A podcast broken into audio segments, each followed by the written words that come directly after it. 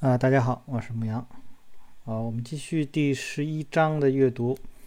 那么在上一次呢，是读到这个 ATR 啊，也我也和大家这个说了一下，这 ATR 这个呃计算规模比值啊，还是就对于我来讲是第一次啊遇到这种方式。那我的根据经验吧，那么觉得它挺好的啊，就是值得去多多看一看啊。那所以。在这一次这个前面和大家说，哎，要继续往下读这一段了，还是要提醒大家，哎，这个是需要认真的去考虑这样这么一种方式的啊。那接下来呢是电子交易平台啊这一块呢，我觉得也没有什么太多可说的，呃，反正现在大家都用的都是差不多的啊。那个可能以跟以前啊会不一样，比如以前，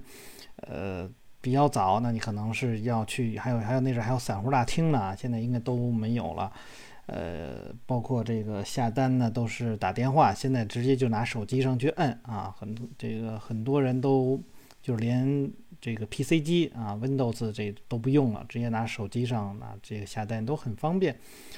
呃，那目前来说，呃，我们再去用的话，那实际上是有好多的。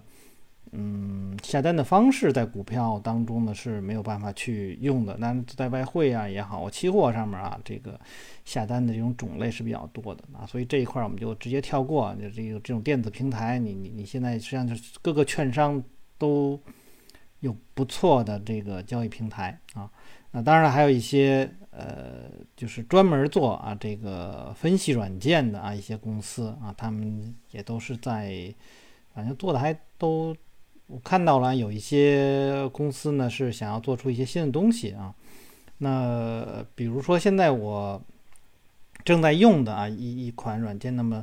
这之前我们再去读呃威科夫的那些方法的时候，那个点数图啊，但是呢国内来说就是就比如什么通达信呐，什么什么呃东东方财富啊什么之类的这些软件啊，包括什么像飞狐啊什么之类的这些软件。呃，它的那个点有有点数图，或者有些人可能做了一些插件点数图，那都不对啊。那么现在我正我正在找一家公司在做这种点数图，大家如果看我的这个微博呀什么这可以都看看得到啊。那接下来呢，我们就不多说了，就是说，呃，现在有一些公司在做这这类的工作，那大家可以去用一下。那么接下来我们来看啊，这个我们再去做单的时候，委托的单子的话，你去用市价还是现价？呃，那我们先来看他怎么样去定吧。他说，作为一般规则呢，他说我用市价来委托啊买卖单啊，背后原因很简单啊，发出糟糕的委托这个单呢，抓住五个点的波动，那这也比由于啊这个五美分措施啊发出这个委托单，呃，只能这个眼睁睁的看着交易运行六个点呢，你在你你却这个身在局外的这个要好一些。啊，这个就是它呢，是显然啊，用这种市价单。那在外汇当中，实际上这种单子的这种种类实际上是比较多的。那我们平常，我觉得这里面和大家就要去分享的话，那么就是说，呃，我们到底是呃，应我觉得这里面应该谈怎么样去是用用盘中价还是用收盘价可能会更好一些啊，而不是用这个所谓的市价单还是限价单，因为呃做股票嘛，可能很多人用不到。呃，在呃这个盘中价还是收盘价，实际上在以前啊，这个很多年前我的课程当中呢，这还是重点讲的一块儿。呃，怎么说呢？就是大家会觉得，如果用盘中价的话，呃。会不稳定，万一啊，比如我进场了，后面价格回来了啊，或者说是我止损了，价格又又又重新又又上去了啊，就是出现这种情况。那么用这个收盘价，有时候会会觉得晚啊，是吧？就是说啊，市场已经涨了很多了，那你看我没进去啊，说市场下跌了很多了，我没平仓出来。那么我的建议是两个价格都使用，那么你使用一个缓冲区啊，那么。呃，在缓冲区里面，你可以呢是使用这个等待的这个收盘。那如果超过缓冲区的话呢，你就直接用呃盘中价就可以了。那么再有一个呢是利用你的这个，比如入场的话，那么你可以用金字塔加仓方式。那这个在呃欧奈尔的那套方法当中有讲，呃，我忘了是在书上讲还是在这他的课程当中去讲了，因为有的时候我可能会记混了。那么，呃，你可以用不同的这种头寸，然后用一种金字塔加仓的方式，在一个小的区间里面把这个单子都给递进去。这样的话，就是呃，如果它跑了，那么对你来说呢，呃，你的头寸应该说是比较多的啊，就是对你方向是有利的这种跑掉的话。那么对你来讲是有利的，但是如果说，哎，它呃往上冲了一下，然后又又回来了啊，这样的话呢，由于你没有进太多的这个资金，那么你的后面损失呢也不会太多啊，可以用这样几种方，就是更多的是要去想怎么样去解决那个风险，所以这就是这一章我觉得就刚刚我讲的这一块，就是用这种所谓的活学活用嘛，呃。来处理你的交易。好，那么确认盘中相对强势。尽管呢，我大部分交易的这个平均持仓就是几周、几个月，但是呢，我经常会基于盘中的这种表现来去寻找相对强势。呃，只是呢，确认进入交易目标位的时间选择仍然有效。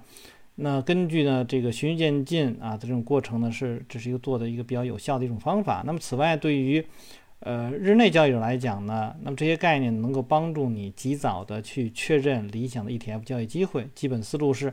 把自上而下策略的各个步骤应用到更短的时间框架内。从本质上来讲呢，这是相，这是完全相当于自上而下的过程。在板块内呢，去确认最强的相对强势。那么之后呢，在板块内呢，再缩小到啊这个最强势单个 ETF 的这个产品系啊，然后去去找。呃，我对镜子实际上在我的微信公众号里实际上写了两篇，应该写了一篇文章，有关那个用星空图。星空图实际上有好多软件都有。那么一般的人呢，会去，比如说用纵纵坐标来去看它的涨幅，然后横坐标呢去看量比，这就是在一个盘中的一个状况。那么你可以用这种方式呢，去把呃把你这个在前一天所选的一些股票拿出来，然后去。用这个方式来去看，呃，哪些呃股票他们的这个金融资金比较多，呃，另外一个呢，我们也可以用这种方式变成更大一些的状况。这种更大，比如说我们用的是行业指数，然后行业指数你可以先用一个相对强势进行一个排序，就是统计一段时间里面的涨幅，然后呃看哪些行业。走势比较强，哪些行是走势比较弱？然后从强到弱进行一个啊，从一百到零的这样的一个打分儿啊。呃，当然这种统计有各种各样的方法，这个我们也就不在这儿一一去说了。那么好了，统计下来呢，从强到弱我们排下来以后，然后呢横向坐标，你可以用量比，也可以用一个相对的啊这个成交量啊来去比较。那我一般来讲是用相对成交量。那么用相对成交量的话，那么平均成交量呢就是一。那么在这一天来讲，刚刚开盘的第一个小时，因为一天四个小时嘛，所以开盘的第一个小时里面，它要超过百超过零点二五，那么就说明它是放量的。那么这个就实际上是你要去注意的。那么注意的是什么？是那些强势当中然后放量的，或者说是在最近一段时间，比如说一两个星期。某一个行业它的排名实际上是一直在往上走的，那么这就属于是，呃，这个成交量啊在放大，就是价涨量增的这个状况，啊，去找这样的品种，然后在里面去寻找那些啊强势的股票，呃，那么今天读书呢是二零二一年的五月十九日，今天在晚上的时候吧，那么。有一个我一个朋友也在问我，就是他们说选了一只股票，那么这只股票呢，呃，他问我今天能今天是不是应该是一个买入的日子？我说今天是啊。他说那么还有没有别的？我说那在五月十二号到十四号的时候你可以去买入。然后他说呢那个位置上他不太好把握。我说呢你实际上，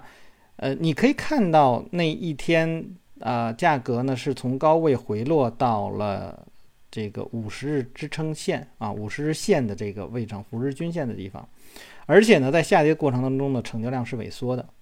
啊，他说他他看到了，他说但是呢，呃，这个十二号这一天仅仅是萎缩，他说他不敢进啊，因为没有其他的支撑。我说你可以放到五分钟图里面，我说在五分钟图里面，你可以实际上看到的是在底部它出现了一个卖出高潮，然后呢进入到了一个横盘区，然后呢我们可以在这个横盘区里分析出它是一个吸筹区，就是非常小的盘中的状况呢是一个吸筹区，然后在十四号的时候啊开始往上拉，那我说你在那个位置上可以去进场啊，这就是完全符合我们之前学这个学习顶级交易三大技巧当中的那个就是九点检验标准，我说它都符合啊。我说这个时候你上就可以去去入场的，然后呢，我说这就是盘中的一个相对的强势啊，其实可以用这样的一种方式，这种方式去分析啊。你可以，当你可以在日线当图当中，你去寻找到那些呃这个重点的一些机会啊，就是诶，它可能在这个地方形成机会。然后呢，另外一种就是说，可能呃一种比较傻傻的，就是说，哎，我就是看放量啊，什么时候放量往上涨，我就什么时候去进场，这个可以。那你要想更要更好的位置的话，你就进入到更小的时间结构里面去进行分析，分析出在哎它里面有没有吸筹区啊，或者是什么五公鹰之后的这个需求的进入啊，什么之类都可以。好，继续看下面一个呢，选择相对强势的板块指数。啊，这个实际上刚才我也提到了，我就刚才我说的用那个星空图啊，怎么样去做？他说，为了确认盘中相对强势呢，比较容易的是使用数字法列出市场的这个所有的板块指数，然后呢，根据第五章所介绍那个百分比变化图啊，实际上百分比变化图就是涨幅嘛，就是这个这个区间的这个涨幅，然后列出啊你感兴趣的板块和指数，然后根据每日的百分比变化进行排序啊，那么。要建立像它的表十一点一这样的表格，然后实时的动态排序，一般呢是按这个降序来排列。那么基于前一个交易日收盘价的变化百分比，如果你使用的软件呢没有实时排序呢，那么你就要自己去动自自己去做这个这个手工的这种排序了。那不管怎么样，那你要对它进行一段时间的这种这种排序啊，然后来去看。但是这上面呢没有看到成交量，你有成交量的话，那就是说我们会去相当于把那些。虚涨的那些给它过滤掉啊，你看到的是那些强势的，然后呢有资金去支持的进入的，这样的话是更稳妥一些。这就是我刚讲的星空图要比它现在所讲的这个要好一些。好，来看指数中的相对强势。那美国东部时间啊，这个上午九点半，九点三十五开盘后五分钟，那么记录所有这个板块指数和你跟踪那些指数的这个。百分比变化，那么该项工作最简单的方法就是打开这个屏幕，输入这个时间，然后我觉得这个都已经是比较，应该是比算是比较落后的一种方式了啊。这个，但是呢，对手一般的交易者来讲，就是任何一个软件都可以做到的啊。你可以把这些东西放到你的自选股里头啊，或者自选股的一个板板块里头，然后去去观察。然后呢，这个。请注意啊，你对交易前五分钟板块指数的波动呢，并不感兴趣。相反，等待五分钟，你要给这些工具一定的时间啊，来去启动，并记录它们自前一交易日收盘价的这个跳空高开和跳空低开的情况。本质上呢，是讲关注开盘期间是相同，但是会有五分钟的延迟。之后呢，你使用该数据进行比较，找到交易前三十分钟哪一个板块上涨最快啊？前三十分钟，那我。就跟我刚才说的是一样，就是你要看前，你要看你的一段时间，比如说前三十分钟，它不仅你是要涨得快，而且还要有它的成交量是不是要真的，让你能看出今天是放大的，那么两个结合到一起去选择那个会更稳定一些。好，上午十点呢，股市进入当天的第一个逆转期，这时候股票和 ETF 通常从开盘价格波动中略有回撤。上午十点后呢，主要指数。所适应的方向通常是界定整个上午时间的这个这个方向。此时呢，市场开盘后三十分钟，你再打开市场看护者软件呢，观察所有板块指数这个一个情况进行一个比较啊。不管是怎么样吧，基本上你就是看它的上涨的情况了，然后它的成交量的一个情况啊。然后他说，举下面举了一个例子，道指呢是显示啊，比如上午十点，相对于前一个交易日呢，已经涨了是百分之一点七。当你与上午九点三十五的情况进行初步核算的时候，它这个时候已经涨了百分之一点六。另外，请注意半导体的时候呢，它是涨的是一点四，但是呢，SOX 就是半导体的，这五分钟之后仅仅上涨了零点三。尽管公用事业板块的涨幅绝对百分比而言呢是高于半导体的，但是这个半导体呢是具有盘中强势，因此它自开盘后上涨的百分比更大。几乎所有工业指数这个涨这个涨幅都是开盘的一个跳空缺口啊，要注意开盘前三十分钟之后的涨幅百分比变化，而不是只看整体的绝对涨幅，就是看它一段一段一段的这个时间的这个涨幅。那你要去看的更更细一些了。那么，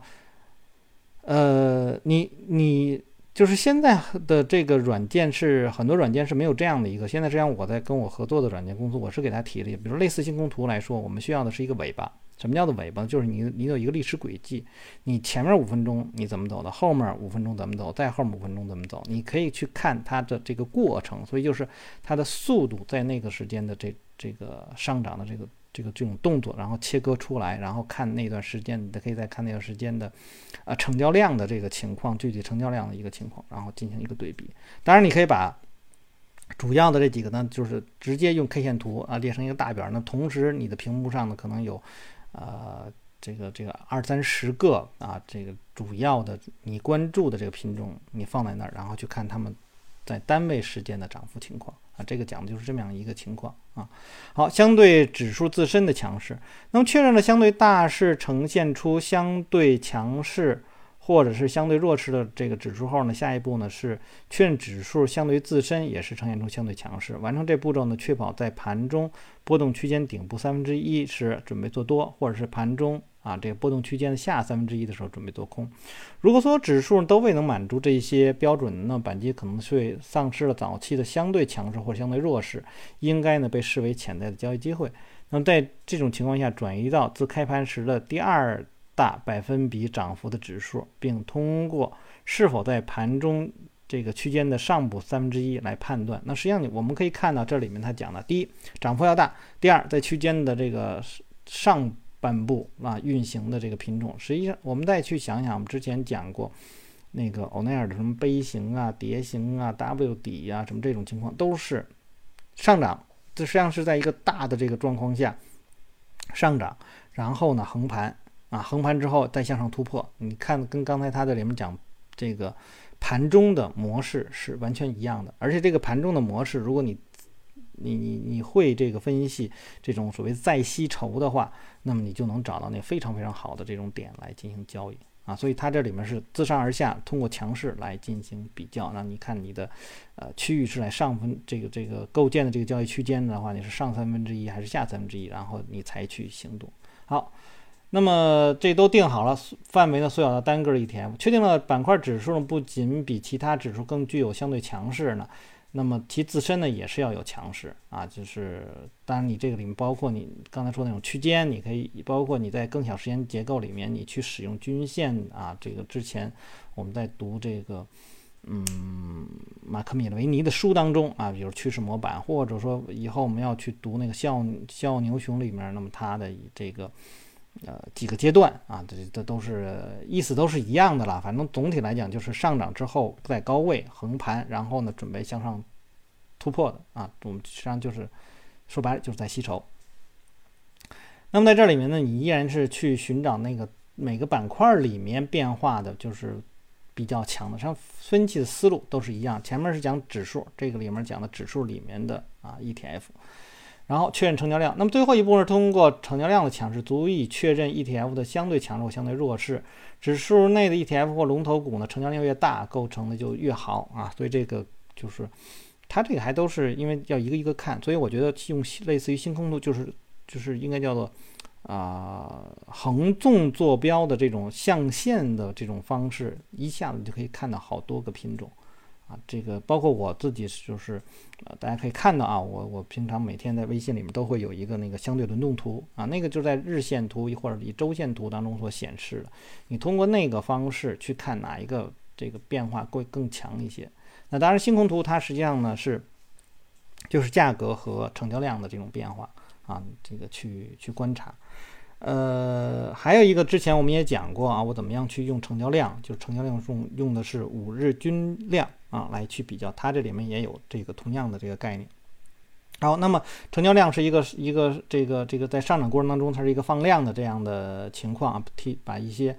呃，成交量不是很大，你可就可以剔除掉了。这样呢，你找的这个品种的数量就会大大减少。然后呢，开始找进场点。为了在做多备选交易中呢，去找到低风险进入点，那么要等待出现自 ETF 交易前三十分钟内啊，盘中低点到这个